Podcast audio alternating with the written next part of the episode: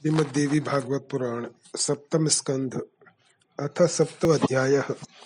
चिता बनकर राजा का रोहित को उस पर लिटाना और राजा रानी का भगवती का ध्यान कर स्वयं भी पुत्र की चिता में जल जाने को उद्यत होना, ब्रह्मा जी सहित समस्त देवताओं का राजा के पास आना, इंद्र का अमृत वर्षा करके रोहित को जीवित करना और राजा रानी से स्वर्ग चलने के लिए आग्रह करना, राजा का संपूर्ण अयोध्या वासियों के साथ स्वर्ग जाने का निश्चय।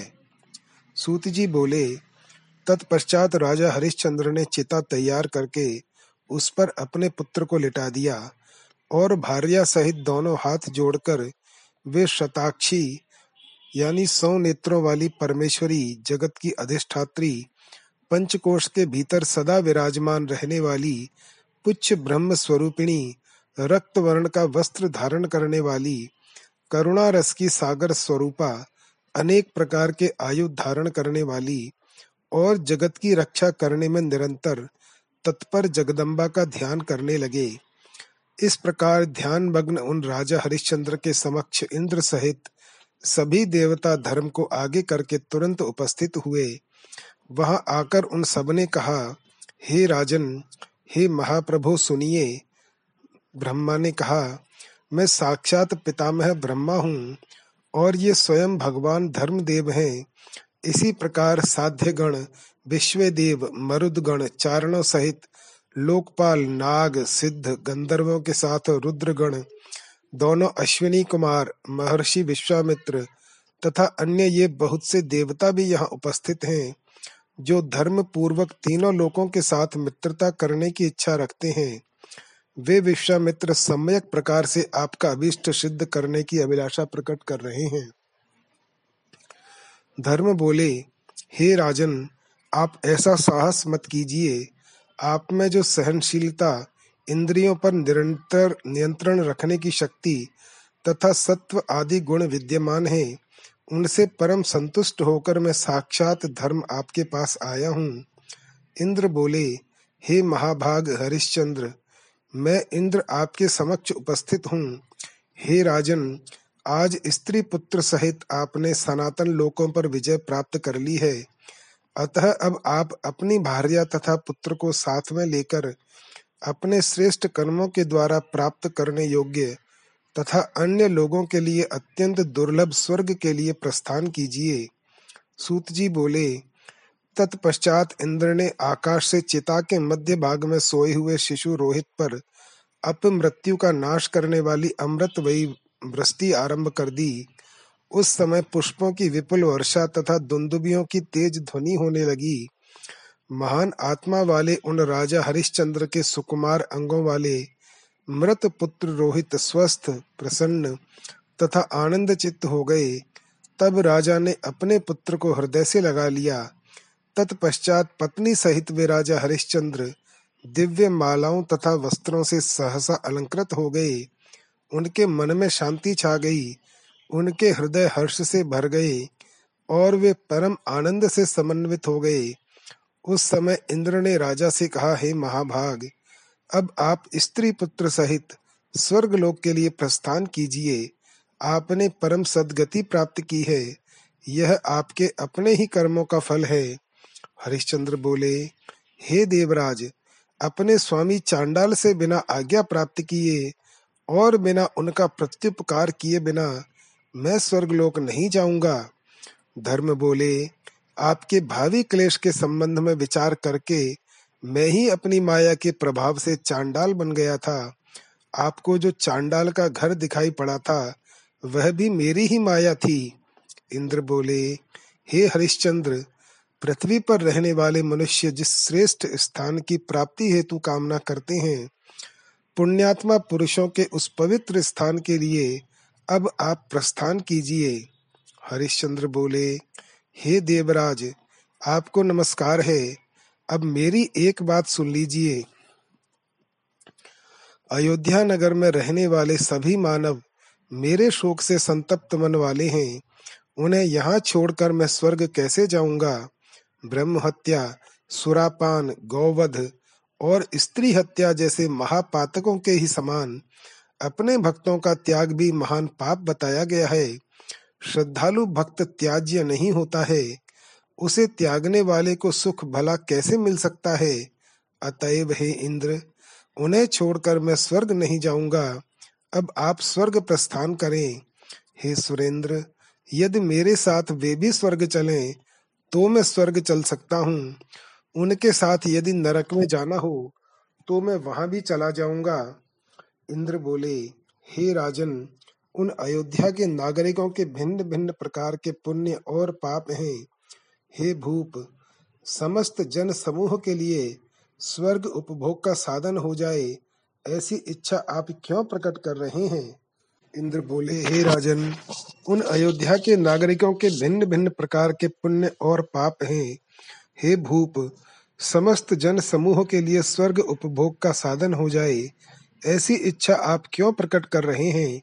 हरिश्चंद्र बोले, हे इंद्र, प्रजा के प्रभाव से ही राजा राज्य का भोग करता है, यह सुनिश्चित है, और उन्हीं की सहायता से ही बड़े राजा बड़े बड़े यज्ञों के द्वारा देवताओं की उपासना करता है और पूर्त कर्म यानी कुएं, तालाब आदि का निर्माण करता है।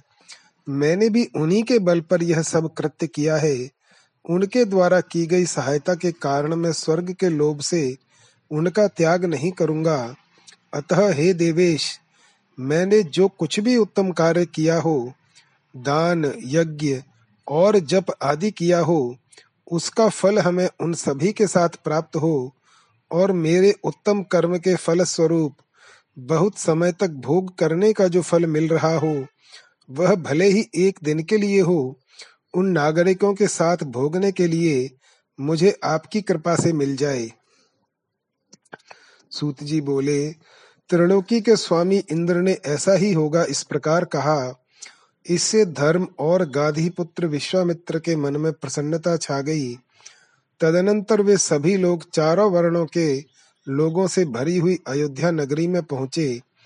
वहां पर सुरपति इंद्र ने राजा हरिश्चंद्र के सन्निकट आकर कहा, हे नागरिकों, अब आप सभी लोग परम दुर्लभ स्वर्ग लोक चलिए। धर्म के फल स्वरूप ही आप सभी को यह स्वर्ग सुलभ हुआ है। तत्पश्चात धर्म परायण राजा हरिश्चंद्र ने उन सभी नगरवासियों से कहा कि आप सभी लोग मेरे साथ स्वर्ग लोक प्रस्थान कीजिए। सूत जी बोले, देवराज इंद्र तथा राजा हरिश्चंद्र का वचन सुनकर सभी नागरिक प्रफुल्लित हो उठे। जो नागरिक सांसारिकता से विरक्त हो चुके थे, वे गृहस्थी का भार अपने पुत्रों को सौंपकर प्रसन्न मन से स्वर्ग जाने के लिए तैयार हो गए। वे सभी लोग उत्तम विमानों पर चढ़ गए। उनके शरीर से सूर्य के समान तेज निकलने लगा। उस समय वे परम आनंदित हो गए। उदार चित्त वाले राजा हरिश्चंद्र भी हृष्ट पुष्ट नागरिकों से युक्त अयोध्या नामक रमणीक पुरी में अपने रोहित नाम से प्रसिद्ध पुत्र का राज्याभिषेक करके अपने पुत्र तथा सुहृदों का सम्मान पूजन करके और पुण्य से प्राप्त होने वाली तथा देवता आदि के लिए भी अत्यंत दुर्लभ महान कीर्ति को प्राप्त करके छोटी छोटी घंटियों से सुशोभित तथा इच्छा के अनुसार चलने वाले विमान पर बैठ गए। यह सब देखकर दैत्यों के आचार्य एवं सभी शास्त्रों के अर्थों तथा तत्वों को जानने वाले महाभाग शुक्राचार्य ने यह श्लोक रूपी मंत्र उच्चरित किया।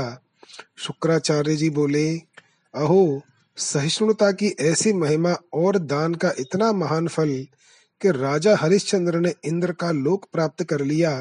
सूत जी बोले, इस प्रकार राजा हरिश्चंद्र के संपूर्ण चरित्र का वर्णन मैंने आप लोगों से कर दिया। जो दुखी प्राणी इस आख्यान का श्रवण करता है, वह सदा सुखी रहता है।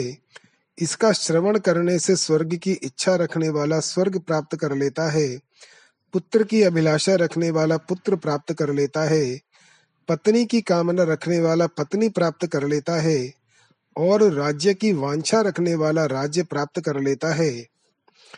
इति श्रीमद् देवी भागवते महापुराणे अष्टादश सहस्रयाम संहितायाम सप्तम स्कंधे हरिश्चंद्राख्यान श्रवण फल वर्णनम नाम सप्तविंशो अध्यायः। अथाष्टाविंशो अध्यायः। दुर्गम दैत्य की तपस्या, वर प्राप्ति तथा अत्याचार, देवताओं का भगवती की प्रार्थना करना, भगवती का शताक्षी और शाकंभरी रूप में प्राकट्य, दुर्गम का वध और देवगुण द्वारा भगवती की स्तुति। जन्मेजय बोले, हे मुने, भगवती शताक्षी के चरणों के उपासक एवं धर्मपरायण राजर्षि हरिश्चंद्र की यह बड़ी अद्भुत कथा आपने कही। हे मुने, वे कल्याणमयी देवी भगवती किस प्रकार से शताक्षी यानी सौ नेत्रों वाली हुई, उसका कारण बताइए। मेरे जन्म को सार्थक कीजिए। ऐसा कौन विमल बुद्धि वाला मनुष्य होगा जो भगवती के गुणों का श्रवण करके पूर्ण रूप से तृप्त हो जाए। इसे सुनने से पद पद पर अश्वमेध यज्ञ का फल मनुष्य को प्राप्त होता है। व्यास जी बोले, हे राजन, मैं शताक्षी की मंगलकारिणी उत्पत्ति का वर्णन करता हूँ, आप सुनिए। आप सदृश देवी भक्त के प्रति कोई भी बात मेरे लिए अवाच्य नहीं है। प्राचीन काल की बात है, दुर्गम नामक एक अत्यंत भयंकर महादैत्य था। हिरण्याक्ष के वंश में उत्पन्न वह महान दुष्ट दुर्गम रुरु का पुत्र था। देवताओं का बल वेद है, उस वेद के नष्ट हो जाने पर देवताओं का भी नाश हो जाएगा, इसमें संदेह नहीं है। अतः पहले वही वेद नाश किया जाना चाहिए। ऐसा सोचकर वह तप करने के लिए हिमालय पर्वत पर चला गया। वहां पर मन में ब्रह्मा जी का ध्यान करके उसने केवल वायु पीकर रहते हुए एक हजार वर्ष तक कठोर तपस्या की। उसके तेज से देव दानव सहित समस्त प्राणी संतप्त हो उठे। तब उसके तप से प्रसन्न होकर विकसित कमल के समान सुंदर मुख वाले चतुर्मुख भगवान ब्रह्मा हंस पर आरूढ़ होकर उसे वर देने के लिए वहां गए। नेत्र मूंदकर समाधि की स्थिति में बैठे हुए उस दैत्य से चार मुख वाले ब्रह्मा जी ने स्पष्ट वाणी में कहा, तुम्हारा कल्याण हो, तुम्हारे मन में जो भी इच्छा हो उसे वर के रूप में मांग लो। वरदाताओं का स्वामी, मैं तुम्हारी तपस्या से प्रसन्न होकर इस समय उपस्थित हुआ हूँ। ब्रह्मा जी के मुख से यह वाणी सुनकर वह दैत्य समाधि से उठ खड़ा हुआ और उसने पूजा करके वर मांगते हुए कहा, हे सुरेश्वर, मुझे सभी वेद देने की कृपा कीजिए। साथ ही हे महेश्वर, तीनों लोकों में ब्राह्मणों और देवताओं के पास जो मंत्र हो वे सब मेरे पास आ जाएं और मुझे वह बल दीजिए जिससे मेरे द्वारा देवताओं की पराजय हो जाए। उसकी यह बात सुनकर चारों वेदों के परम अधिष्ठाता ब्रह्मा जी, ऐसा ही हो, यह वचन कहते हुए सत्यलोक चले गए। उसी समय से ब्राह्मणों को समस्त वेद विस्मृत हो गए।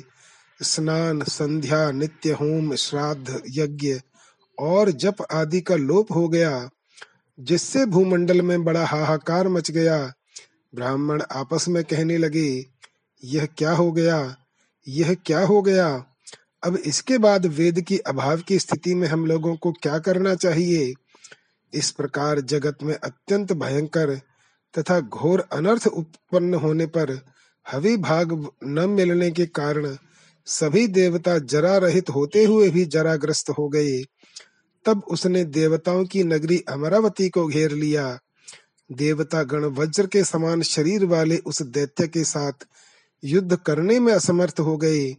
अतः भागकर वे देवता पर्वत की कंदराओं और सुमेरु पर्वत की गुफाओं में स्थान बनाकर परम शक्ति रूप स्वरूपा पराम्बिका का ध्यान करते हुए रहने लगे। हे राजन, अग्नि में हवन आदि न होने के कारण वर्षा का भी अभाव हो गया। वर्षा के अभाव में भूतल शुष्क तथा जलविहीन हो गया। कुएं, बावलियां, तालाब और नदियां ये सभी सूख गए। हे राजन, यह अनावृष्टि सौ वर्षों तक बनी रही, जिससे बहुत सी प्रजाएं और गाय भैंस आदि पशु मर गए। इस प्रकार घर घर में मनुष्यों के शव के ढेर लग गए। इस प्रकार अनर्थ के उपस्थित होने पर शांत चित्त वाले वे ब्राह्मण कल्याण स्वरूपिणी जगदम्बा की आराधना करने के विचार से हिमालय पर्वत पर जाकर समाधि, ध्यान और पूजा के द्वारा भगवती को निरंतर प्रसन्न करने लगे।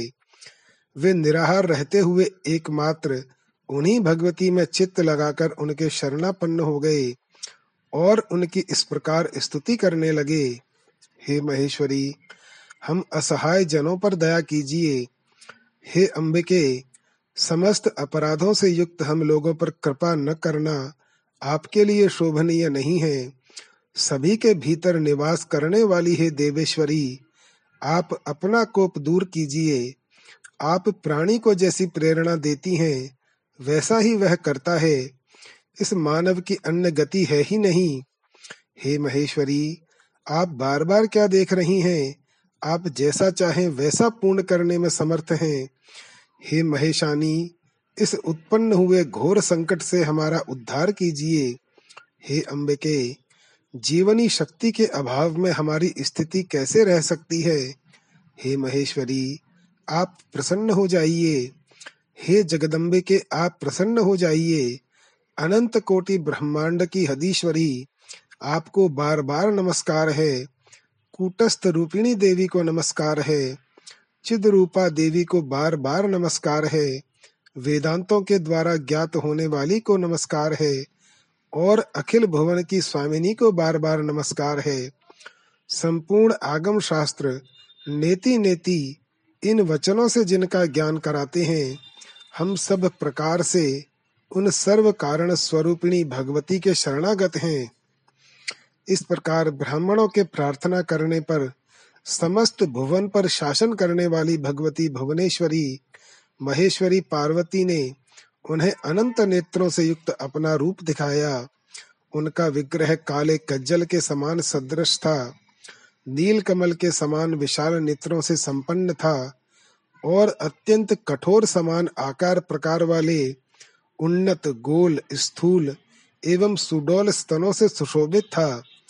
वे अपने हाथों में मुट्ठी भर बाण, विशाल धनुष, कमल, पुष्प पल्लव, जड़ तथा फलों से संपन्न अनंत रस से युक्त तथा भूख प्यास और बुढ़ापे को दूर करने वाले शाक आदि धारण किए हुए थीं।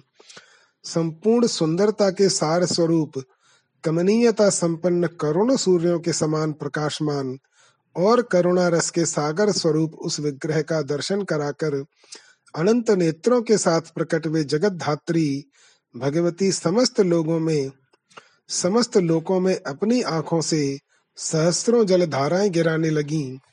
इस तरह उनके नेत्रों से निक, निकले हुए जल से नौ रात तक महान वृष्टि होने लगीं। समस्त प्राणियों को दुखी देखकर भगवती अपने नेत्रों से आंसू गिराती रहीं, उससे वे सभी प्राणी और सभी औषधियां भी तृप्त हो गईं। हे राजन उस वृष्टि के द्वारा सभी नदियां और समुद्र जल से परिपूर्ण हो गए। पहले जो देवता छिपकर रह रहे थे वे अब बाहर निकल आए। इसके बाद सभी देवता और ब्राह्मण एक साथ मिलकर देवी की स्तुति करने लगे।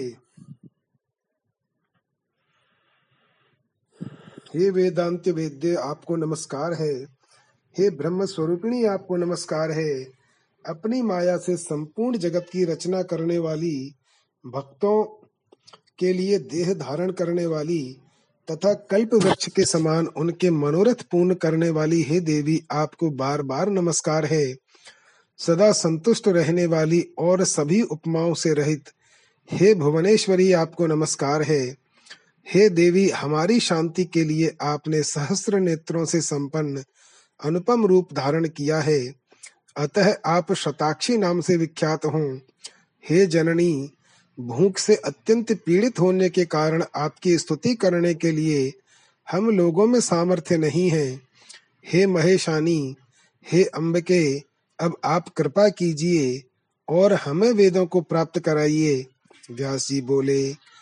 उनका यह वचन सुनकर कल्याणकारिणी भगवती ने उन्हें खाने के लिए अपने हाथ में स्थित शाक तथा स्वादिष्ट फलमूल प्रदान किए, साथ ही नानाविध अन्न तथा पशुओं के खाने योग्य पदार्थ और अनंत काम्य रसों से संपन्न भोज्य पदार्थ उन्हें नवीन अन्नोत्पत्ति तक के लिए प्रदान किए।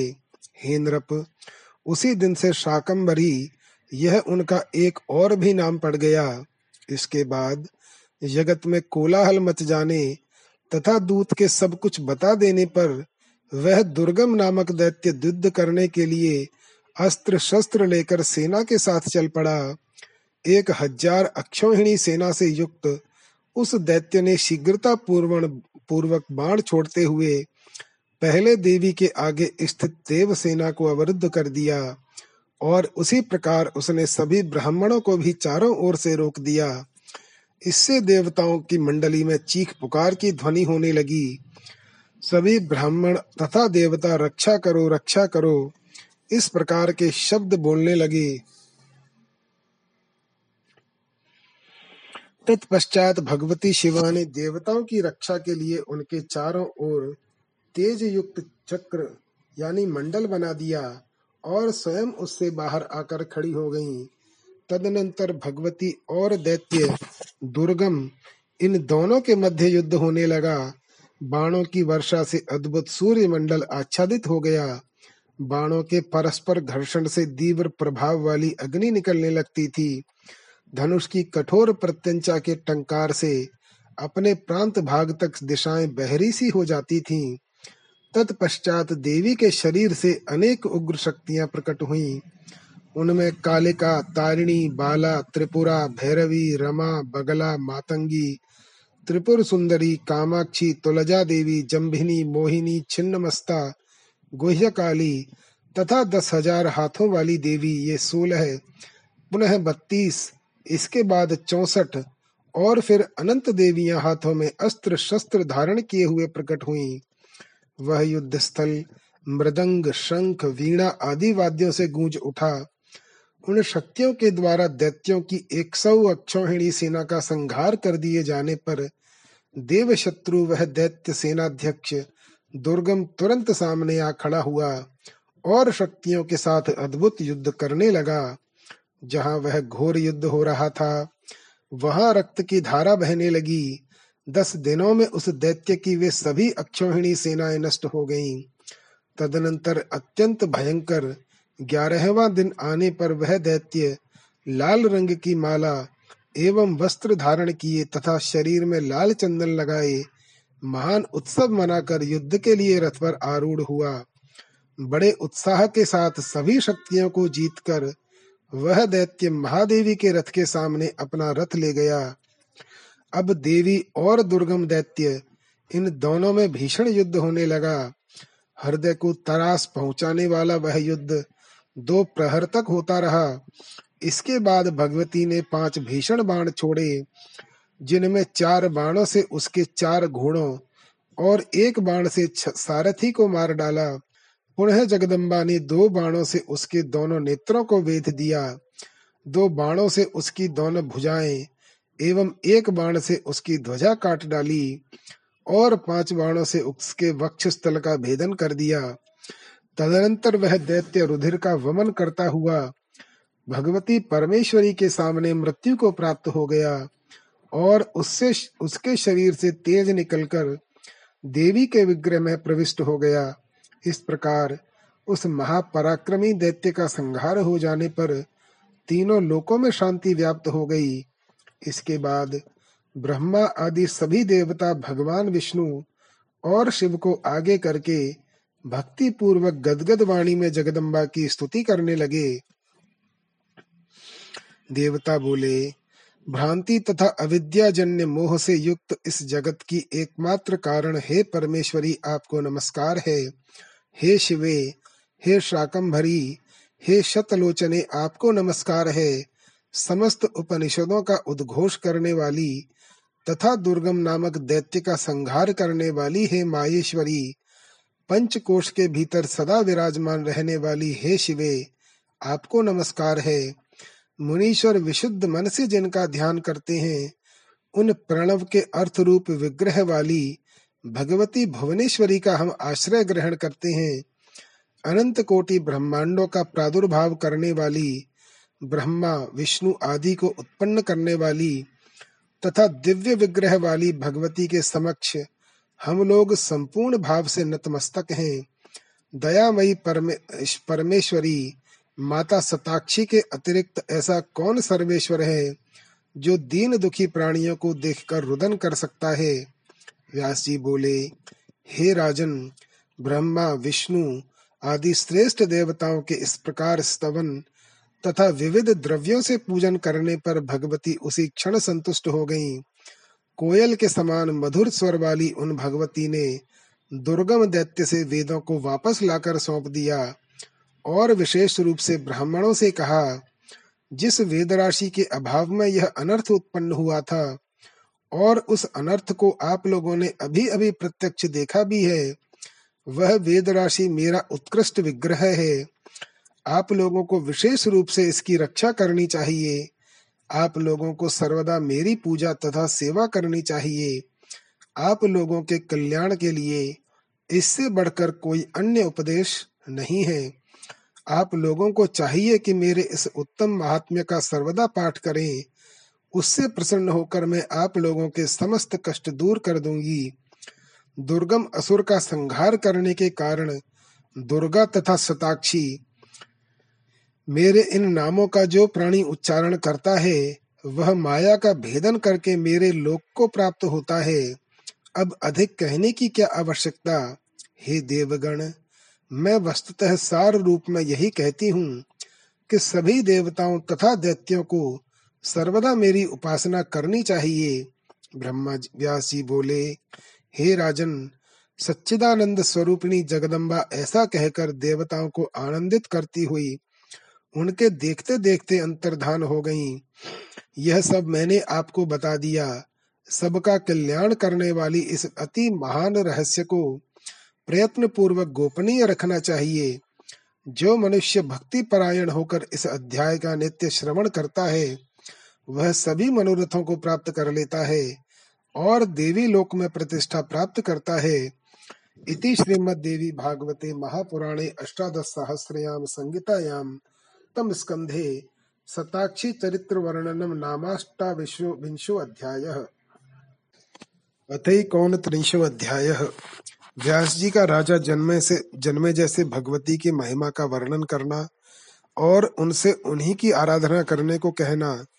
भगवान शंकर और विष्णु के अभिमान को देखकर गौरी तथा लक्ष्मी का अंतर्धान होना और शिव तथा विष्णु का शक्तिहीन होना। व्यास जी बोले, हे राजन, इस प्रकार मैंने यत किंचित सूर्यवंशी और चंद्रवंशी राजाओं के उत्तम चरित्र का वर्णन किया। हे राजन, पराशक्ति भगवती की कृपा से उन राजाओं ने महती प्रतिष्ठा प्राप्त की थी।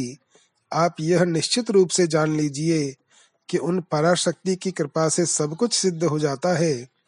जो जो विभूति युक्त अर्थात ऐश्वर्य युक्त, कांति युक्त तथा शक्ति युक्त पदार्थ हैं, उन सबको आप उन्हीं परम शक्तिमयी भगवती के अंश से ही उत्पन्न समझिए।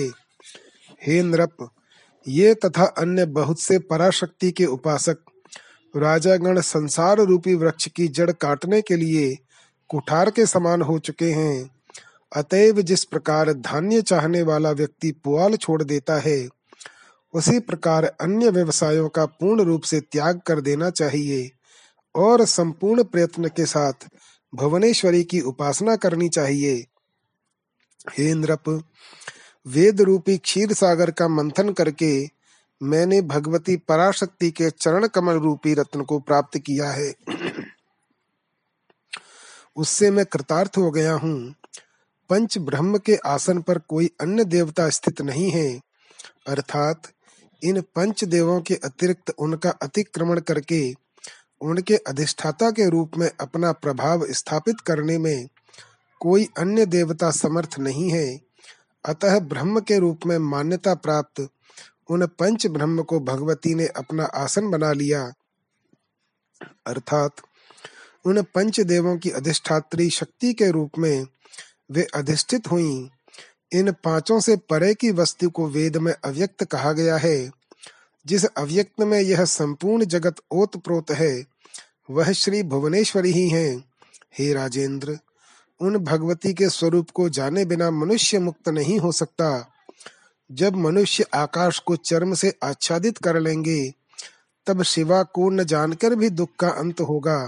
अर्थात जैसे चर्म से आकाश का ढकना संभव नहीं है, वैसे ही शिवा तत्व के ज्ञान के बिना दुख का अंत होना संभव नहीं है। अतः श्वेत श्वेताश्व उत्तर शाखाध्यायी मनीषियों ने श्रुति में ऐसा कहा है कि उन महापुरुषों ने अपने गुणों से व्यक्त न होने वाली दिव्य शक्ति संपन्न भगवती जगदम्बा का दर्शन ध्यान योग द्वारा प्राप्त किया था। अतः जन्म सफल करने के निमित्त सभी आसक्तियों का परित्याग करके तथा अपने मन को हृदय में रोककर लज्जा, भय अथवा प्रेममय भक्ति के साथ किसी भी तरह से सम्यक प्रयत्न करके उन भगवती में पूर्ण निष्ठा तथा तत्परता रखनी चाहिए। ऐसा वेदांत का स्पष्ट उद्घोष है। जो मनुष्य जिस किसी भी बहाने सोते, बैठते अथवा चलते समय भगवती का निरंतर कीर्तन करता है, वह सांसारिक बंधन से निश्चित रूप से छूट जाता है। अतः हे राजन, आप विराट रूप वाली, सूक्ष्म रूप वाली तथा अंतर्यामी स्वरूपिणी महेश्वरी की उपासना कीजिए। इस प्रकार आप पहले सोपान क्रम से उपासना करके पुनः अंतःकरण शुद्ध हो जाने पर सांसारिक प्रपंच तथा उल्लास रहित सच्चिदानंद लक्ष्यार्थ रूपिणी तथा ब्रह्म रूपिणी उन पराशक्ति भगवती की आराधना कीजिए। उन भगवती में चित्त को जो लीन कर देना है, वही उनका आराधन कहा गया है। हे राजन, इस प्रकार मैंने सूर्य और चंद्रवंश में उत्पन्न पराशक्ति के उपासक धर्म परायण तथा मनस्वी राजाओं की कीर्ति, धर्म, बुद्धि, उत्तम गति तथा पुण्य प्रदान करने वाले पावन चरित्र का वर्णन कर दिया। अब आप दूसरा कौन सा प्रसंग सुनना चाहते हैं?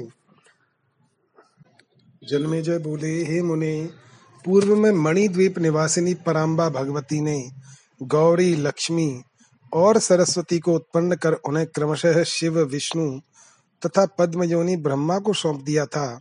साथ ही यह भी सुना गया है कि गौरी हिमालय तथा दक्ष प्रजापति की कन्या है और महालक्ष्मी क्षीर समुद्र की कन्या है, ऐसा कहा गया है।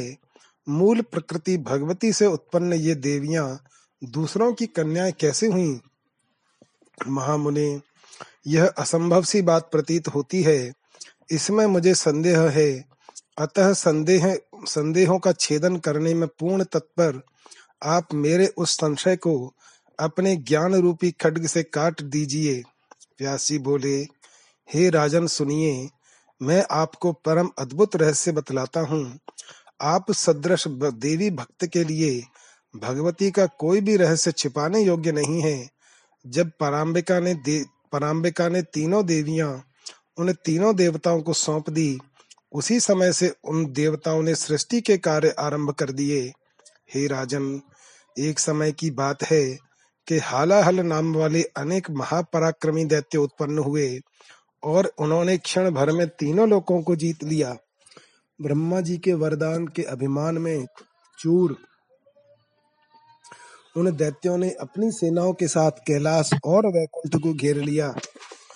तब भगवान शंकर और विष्णु उनके साथ युद्ध के लिए तत्पर हो गए और साठ हजार वर्षों तक उनके बीच अत्यंत भीषण युद्ध होता रहा। देवता और दानव दोनों सेनाओं में महान हाहाकार मच गया। तब अंत में उन दोनों ने बड़े प्रयत्न के साथ उन दैत्यों को मार डाला।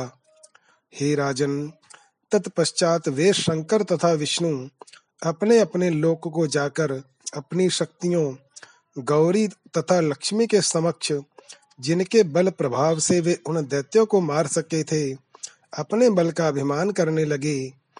उन दोनों का यह अभिमान देखकर महालक्ष्मी तथा गौरी छद्मपूर्ण हास करने लगीं। तब उन दोनों देवियों की हंसी देखकर आदि माया के प्रभाव से विमोहित वे दोनों देवता अत्यंत कुपित हो उठे और अवहेलना पूर्वक अनुचित उत्तर देने लगे।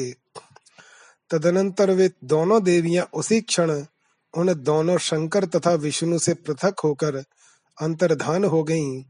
इससे हाहाकार मच गया। उन दोनों शक्तियों के अपमान के कारण उस समय विष्णु तथा शंकर निस्तेज, शक्तिहीन, विक्षिप्त तथा चेतना रहित हो गए।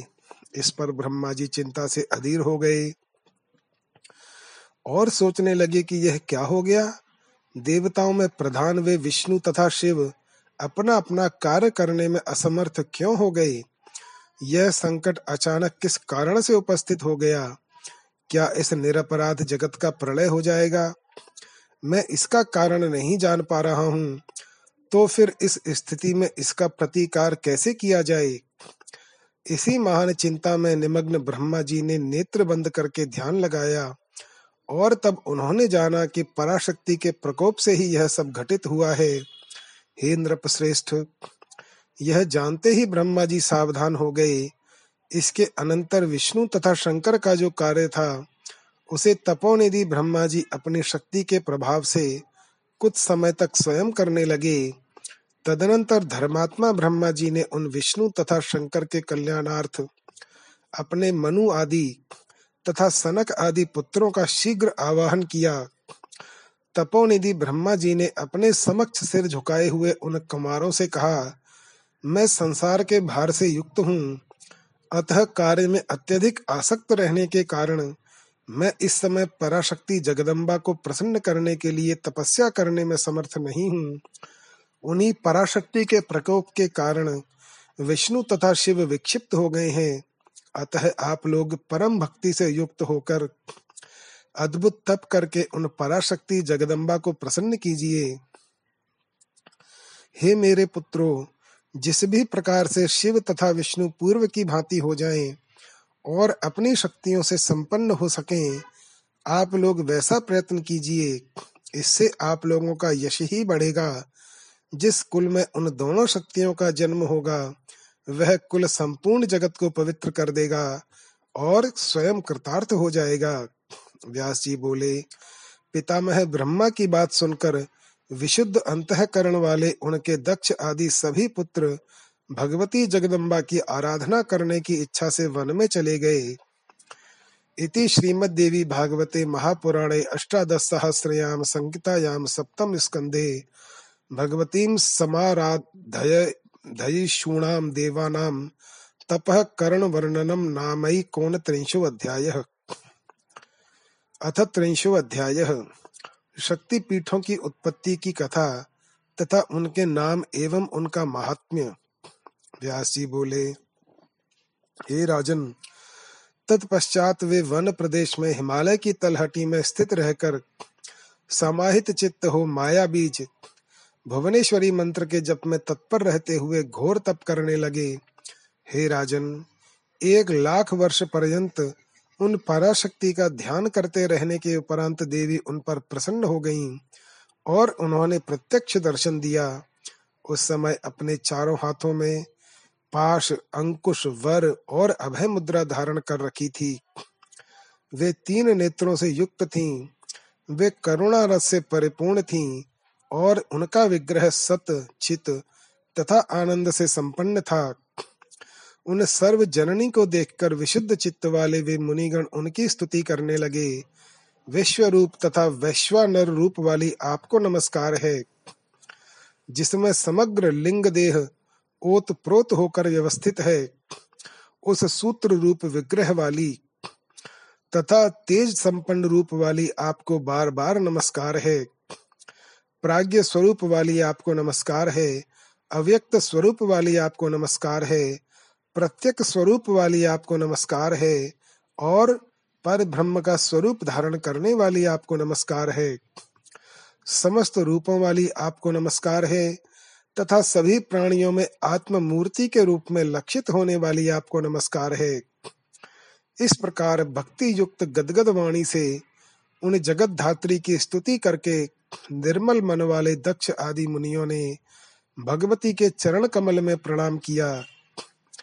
तब कोयल के समान मधुर वचन बोलने वाली उन देवी ने प्रसन्न होकर कहा, हे महान भाग्यशाली मुनियों, आप लोग वर मांगिए, मैं सदा वर प्रदान करने वाली मानी जाती हूँ।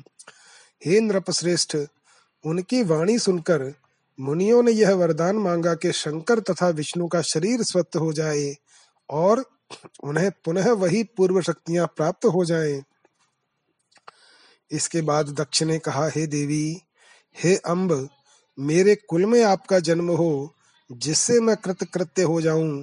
हे परमेश्वरी, आप अपने मुख से अपने जप, ध्यान, पूजा तथा विविध स्थानों के विषय में बताने की कृपा कीजिए।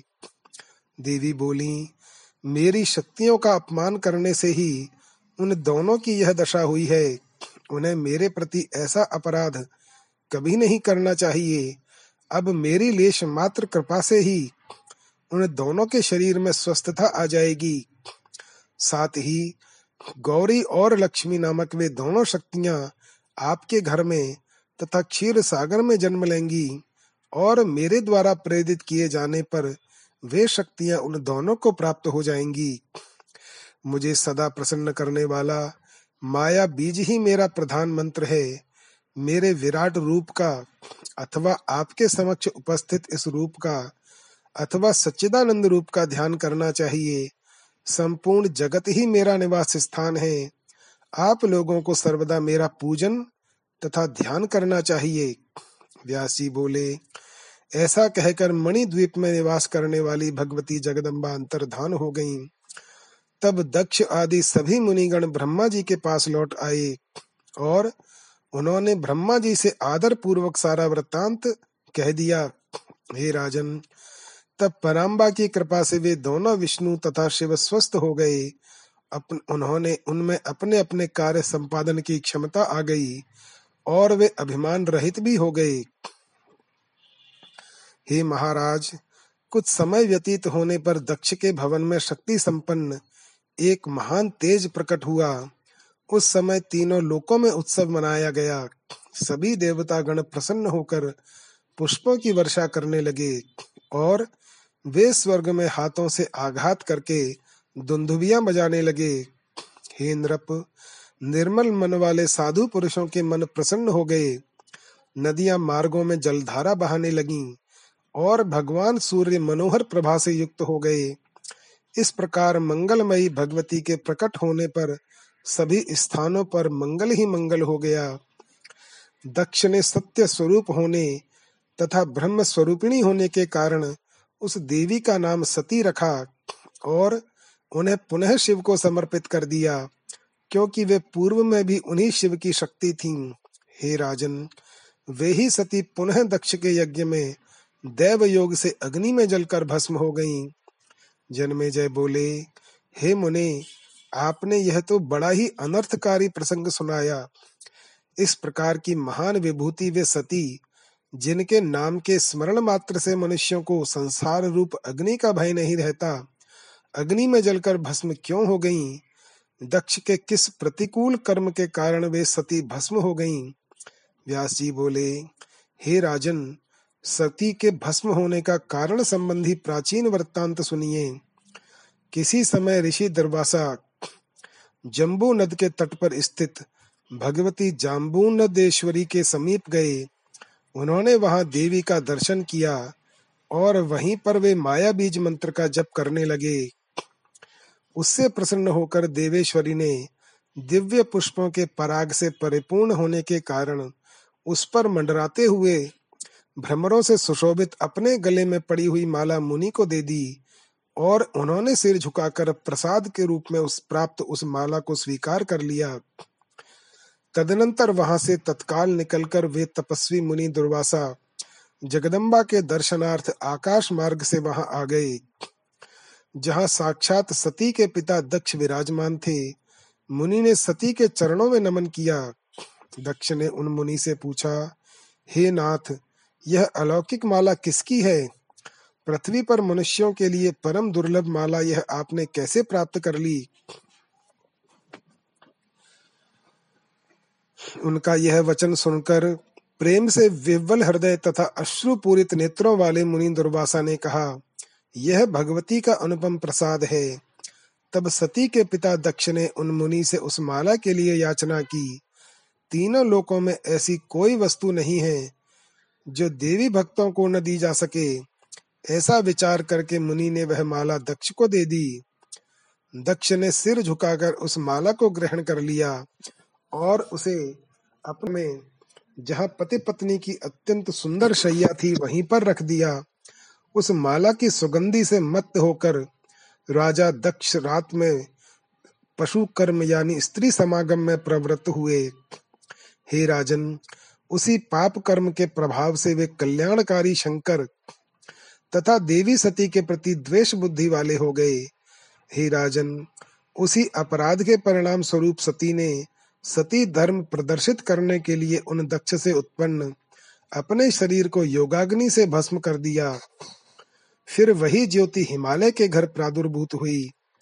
जन्मेजय बोले, हे मुने, जिन शिव के लिए सती प्राणों से भी अधिक प्रिय थी, उन भगवान शिव ने सती का शरीर भस्म हो जाने के उपरांत उनके वियोग से व्याकुल होकर क्या किया?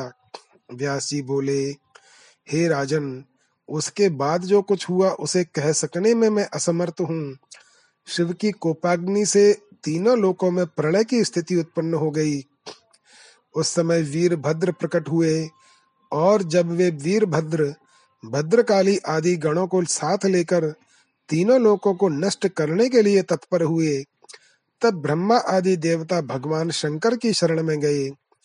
सर्वस्व नाश हो जाने पर भी करुणानिधि परमेश्वर शिव ने उन देवताओं को अभय प्रदान कर दिया और बकरे का सिर जोड़कर उन दक्ष प्रजापति को जीवित कर दिया। तदनंतर वे महात्मा शिव उदास होकर यज्ञ स्थल पर गए और अत्यंत दुखित होकर विलाप करने लगे। उन्होंने वहां चिन्मय शरीर वाली सती को अग्नि में दग्ध होते हुए देखा। तब हा सती ऐसा बार बार बोलते हुए शिव ने उस शरीर को अपने कंधे पर रख लिया और भ्रमित चित्त होकर वे देश देश में भ्रमण करने लगे। इससे ब्रह्मा आदि देवता अत्यंत चिंतित हो उठे। विष्णु ने शीघ्रता पूर्वक धनुष उठाकर बाणों से सती के अंगों को काट डाला। वे अंग जिन जिन स्थानों पर गिरे उन उन स्थानों पर भगवान शंकर अनेक विग्रह धारण करके प्रकट हो गए। तत्पश्चात शिव ने देवताओं से कहा कि जो लोग इन स्थानों पर महान श्रद्धा के साथ भगवती शिवा की आराधना करेंगे उनके लिए कुछ भी दुर्लभ नहीं रहेगा, क्योंकि उन स्थानों पर साक्षात भगवती पराम्बा अपने अंगों में सदा निहित है। जो मनुष्य इन स्थानों पर पुनश्चरण करेंगे उनके मंत्र, विशेष रूप से माया बीज मंत्र, अवश्य सिद्ध हो जाएंगे। हे नृपश्रेष्ठ, ऐसा कहकर सती के विरह से अधीर भगवान शिव उन स्थानों में जप, ध्यान और समाधि में संलग्न होकर समय व्यतीत करने लगे। जन्मेजय बोले, हे अनघ, वे कौन से स्थान हैं जो सिद्धपीठ हुए? वे संख्या में कितने हैं? उनके क्या नाम हैं, मुझे बताइए। हे कृपाकर, हे महामुने, उन स्थानों पर विराजमान देवियों के नाम भी शीघ्र बतला दीजिए, जिससे मैं कृतार्थ हो जाऊं। व्यास जी बोले, हे राजन सुनिए, अब मैं देवी पीठों का वर्णन कर रहा हूँ जिनके श्रवण मात्र से मनुष्य पाप रहित हो जाता है। सिद्धि की अभिलाषा रखने वाले तथा ऐश्वर्य की कामना करने वाले पुरुषों के द्वारा जिन जिन स्थानों पर इन देवी की उपासना तथा इनका ध्यान किया जाना चाहिए उन स्थानों को मैं तत्व पूर्वक बता रहा हूँ। वाराणसी में गौरी के मुख में निवास करने वाली देवी विशालाक्षी प्रतिष्ठित हैं और नैमिषारण्य क्षेत्र में वे लिंग धारिणी नाम से कही गई हैं। उन्हें प्रयाग में ललिता तथा गंधमादन पर्वत पर कामुकी नाम से कहा गया है। वे दक्षिण मान सरोवर में कुमुदा तथा उत्तर मान सरोवर में सभी कामनाएं पूर्ण करने वाली भगवती विश्वकामा कही गई हैं।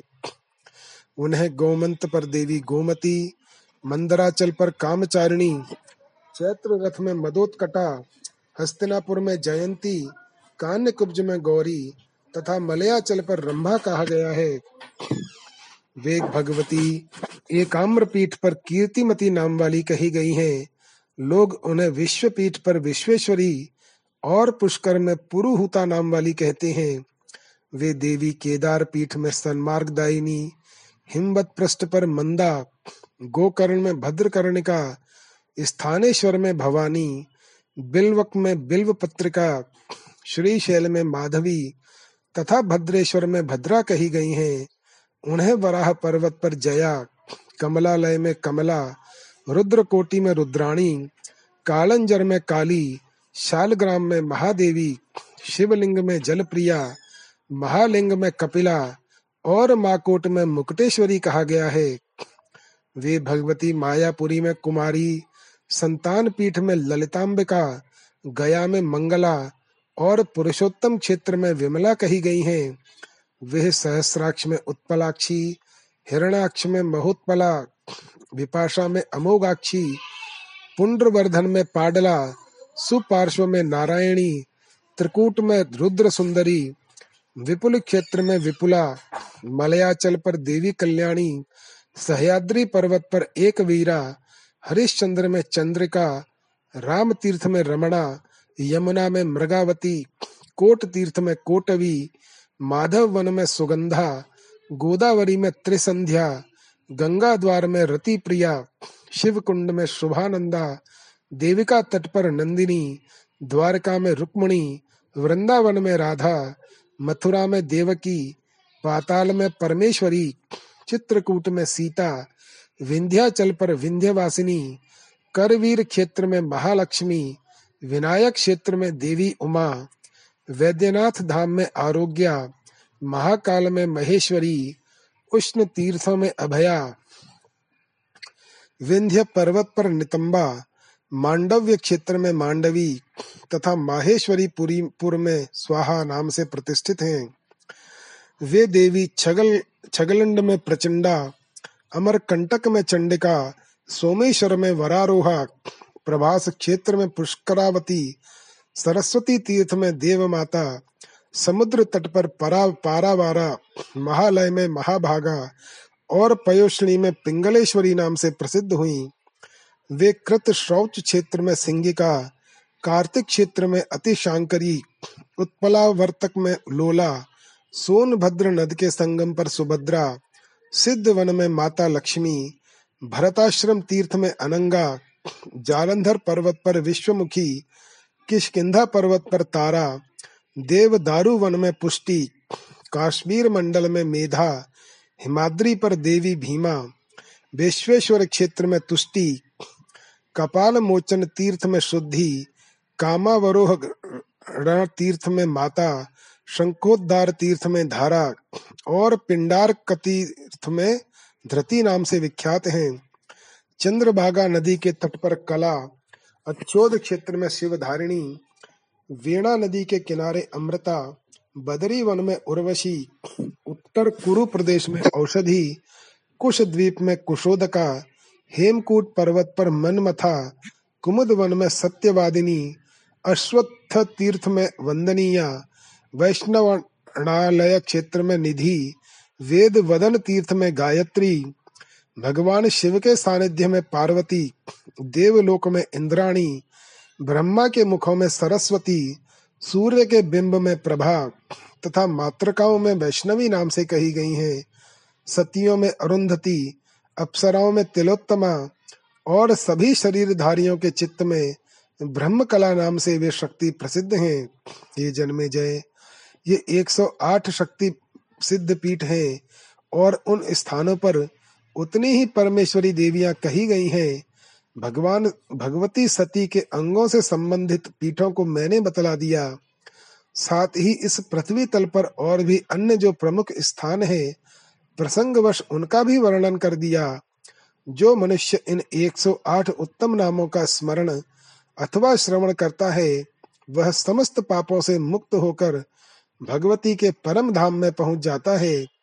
विधान के अनुसार इन सभी तीर्थों की यात्रा करनी चाहिए और वहां श्राद्ध आदि संपन्न करके पितरों को संतृप्त करना चाहिए। तदनंतर विधि पूर्वक भगवती की विशिष्ट पूजा करनी चाहिए और फिर जगधात्री जगदम्बा से अपने अपराध के लिए बार बार क्षमा याचना करनी चाहिए। हे जन्मेजय, ऐसा करके अपने आप को कृतकृत्य समझना चाहिए। हे राजन, तदनंतर भक्ष्य और भोज्य आदि पदार्थ सभी ब्राह्मणों, सुवासिनी स्त्रियों, कुमारिकाओं तथा बटुओं आदि को खिलाने चाहिए। हे प्रभु, उस क्षेत्र में रहने वाले जो चांडाल आदि हैं, वे भी देवी रूप कहे गए हैं, अतः उन सबकी भी पूजा करनी चाहिए। उन सिद्ध पीठ क्षेत्रों में सभी प्रकार के दान ग्रहण आदि का निषेध करना चाहिए। श्रेष्ठ साधक को चाहिए कि वह उन क्षेत्रों में यथाशक्ति मंत्र का पुरस्चरण करे और माया बीज मंत्र से उन उन क्षेत्रों की अधिष्ठात्री देवेश्वरी की निरंतर उपासना करे। हे राजन, इस प्रकार साधक को पुरुष चरण कर्म में तत्पर रहना चाहिए। देवी की भक्ति में परायण पुरुष को चाहिए कि वह अनुष्ठान करते समय द्रव्य के व्यय में कृपणता न करे। जो मनुष्य इस प्रकार श्री देवी के सिद्ध पीठों की प्रसन्न मन से यात्रा करता है, उसके पितर हजार कल्पों तक महत्तर ब्रह्मलोक में निवास करते हैं और अंत में वह भी परम ज्ञान प्राप्त करके संसार सागर से मुक्त हो जाता है तथा देवी लोक में निवास करता है। इन एक सौ आठ नामों के जप से अनेक लोग सिद्धि प्राप्त कर चुके हैं। जहाँ पर यह अष्टोत्तर शत नाम स्वयं लिखा हुआ अथवा पुस्तक में अंकित रूप में स्थित रहता है, उस स्थान पर ग्रहों तथा महामारी आदि के उपद्रव का भय नहीं रहता और पर्व पर जैसे समुद्र बढ़ता है वैसे ही वहां सौभाग्य की नित्य वृद्धि होती है। इन एक सौ आठ नामों का जप करने वाले के लिए कुछ भी दुर्लभ नहीं रह जाता। ऐसा वह देवी भक्ति परायण निश्चय ही कृत कृत्य हो जाता है। देवता भी उसे नमस्कार करते हैं, क्योंकि उसे देवी का ही रूप कहा गया है। देवतागण सब तरह से उसकी पूजा करते हैं, तो फिर श्रेष्ठ मनुष्यों की बात ही क्या। जो व्यक्ति अपने पितरों के श्राद्ध के समय इस उत्तम अष्टोत्तर शतनाम का पाठ करता है, उसके सभी पितर तृप्त होकर परम गति प्राप्त करते हैं। हे राजेंद्र, ये सिद्ध पीठ प्रत्यक्ष ज्ञान स्वरूप तथा मुक्ति क्षेत्र हैं, अतः बुद्धिमान मनुष्य को इनका आश्रय ग्रहण करना चाहिए। हे राजन, आपने भगवती महेश्वरी के अत्यंत निगूढ़ रहस्य के विषय में जो कुछ पूछा था वह सब मैंने बता दिया। अब आप पुनः क्या सुनना चाहते हैं? इति श्रीमद् देवी भागवते महापुराणे अष्टादश सहस्रयाम संहितायाम सप्तम स्कंधे देवी पीठ वर्णनम नाम त्रिशो अध्यायः। जय श्री राम।